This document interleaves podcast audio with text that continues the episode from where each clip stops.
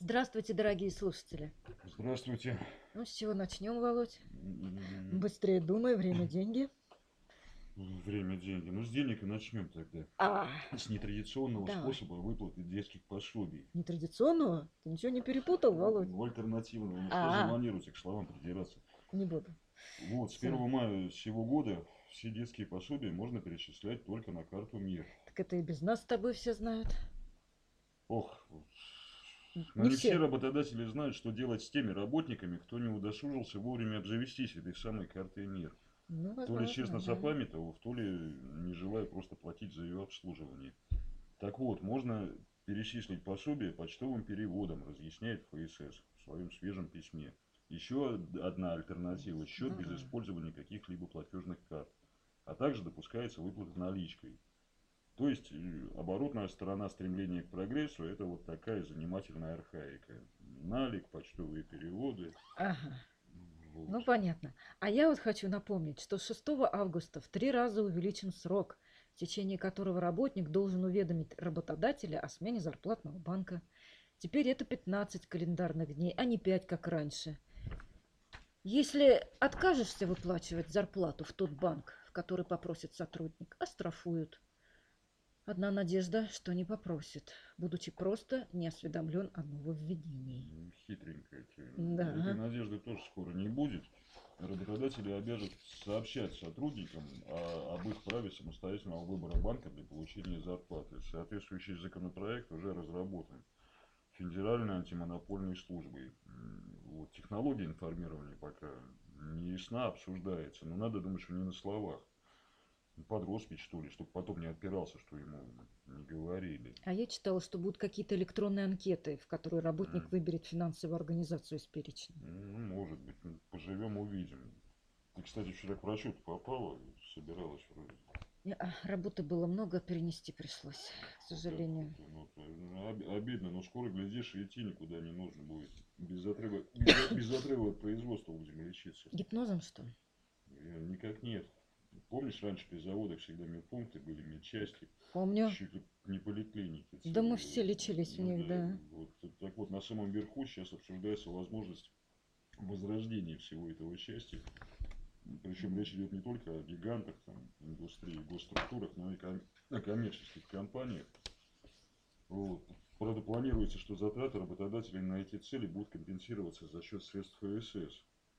Вот. Но это О. все для компаний с большой численностью Ну да, Им да. придется действительно медпункты заводить и так далее. А для тех, что поменьше, они будут обязаны иметь либо в штате офисного врача, ну или заключать договоры с врачами приходящими. Будет там раз в неделю по средам появляться человек в белом халате, всех быстренько обследовать, там, принимать жалобы и, и И уходить. уходить. Вот только в качестве такого лечения я что-то сомневаюсь, Ну, Володь. не ты одна. Хотя вдруг какого-нибудь китайского целителя пригла- пригласят или хиллера. Ну, разве что, да. А вдруг выпускницу медколледжа, троечницу какую-нибудь? Тогда жалобу в Минздрав напишем. Ну, тогда уж в прокуратуру сразу. Прокуратуру. Кстати, да, Да. А, о прокуратуре опубликован список неразрешимых проблем, с которыми бизнес обращается в прокуратуру. В принципе, все предсказуемо. На первом месте наезды силовиков. На сайте нашем ознакомиться можно, кстати. Ну, прокуроры люди такие, кто знает, может и помогут действительно. А, а вот если прокуроры не какими-то вашими обидчиками заинтересовались, а непосредственно вами, то тоже приятного мало.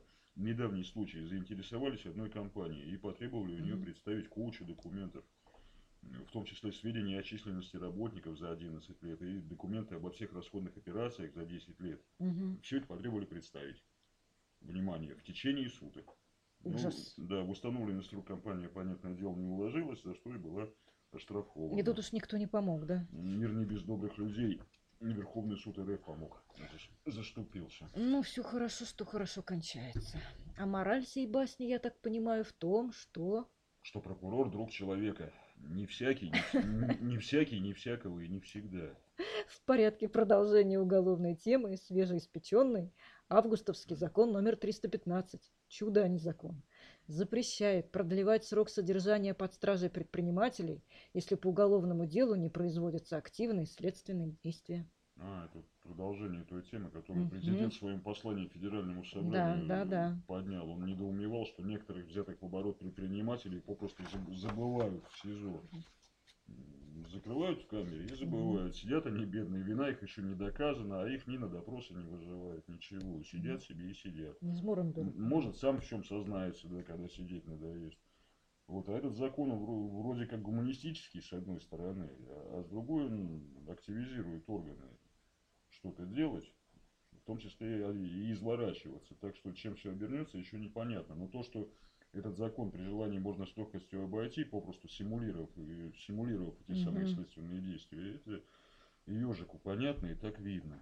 А я, ты знаешь, помню, пару лет назад была уже такая волна. Требовали запретить правоохранителям при проверках компаний изымать системные блоки, там прочее программное обеспечение, компьютеры целиком. Да, тоже с подачи президента. Ну, да, Законопроект даже разработан. Да, вроде как власти, сам президент навстречу пошли в этом вопросе. А теперь, нате, пожалуйста, не только силовики могут изымать, оказывается, но и обычные налоговые инспекторы. Верховный суд разрешил своим июльским определением. Ну а чем они хуже, разве что без погон? Ну вообще, конечно, погорячился. Верховный суд. Зря он так.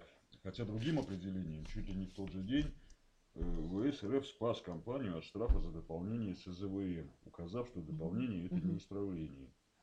И, и в этом же месяце уже не Верховный суд, а суд Уральского округа вступился за компанию, которой банк заблокировал дистанци- дистанционное обслуживание, систему банк-клиент. Популярная, кстати, сейчас действие Да-да-да. банков. Да, вроде как не блокировка счета целиком, Мгм. там ни- ничего, а банк-клиент тоже так измором.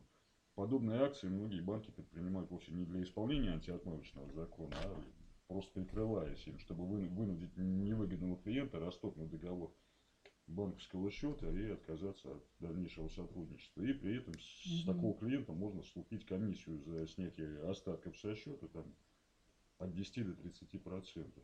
А мораль сей басни, как я поняла, А Верховный судья друг человека. Правильно. Не всегда и не любого. Ну, вообще, частенько суд встает на сторону слабого. Вот смотри, Володь, нас всегда призывают разрешать все проблемные ситуации цивилизованным путем. Обидели тебя начальник, чиновник, не ругайся почем зря, не мсти, а пожалуйся на обидчика куда следует. И обязательно накажут. Вот только его или тебя – это еще вопрос. Ведь тот, на кого ты жалуешься, может обвинить тебя в клевете и истребовать с тебя моральный ущерб. Впрочем, Верховный суд делает все, чтобы таких случаев стало меньше.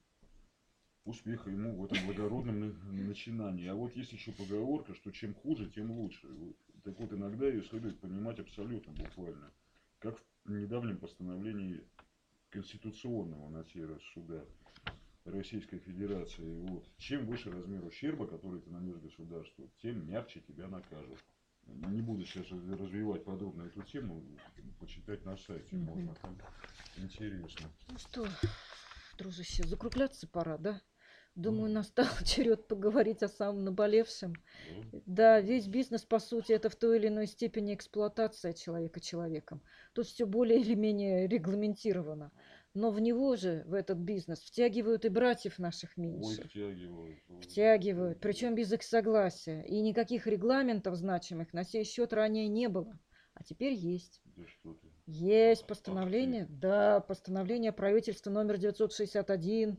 Этот документ устанавливает перечень случаев, при которых допускается использование животных в предпринимательской деятельности, Любопытно в высшей степени. Да.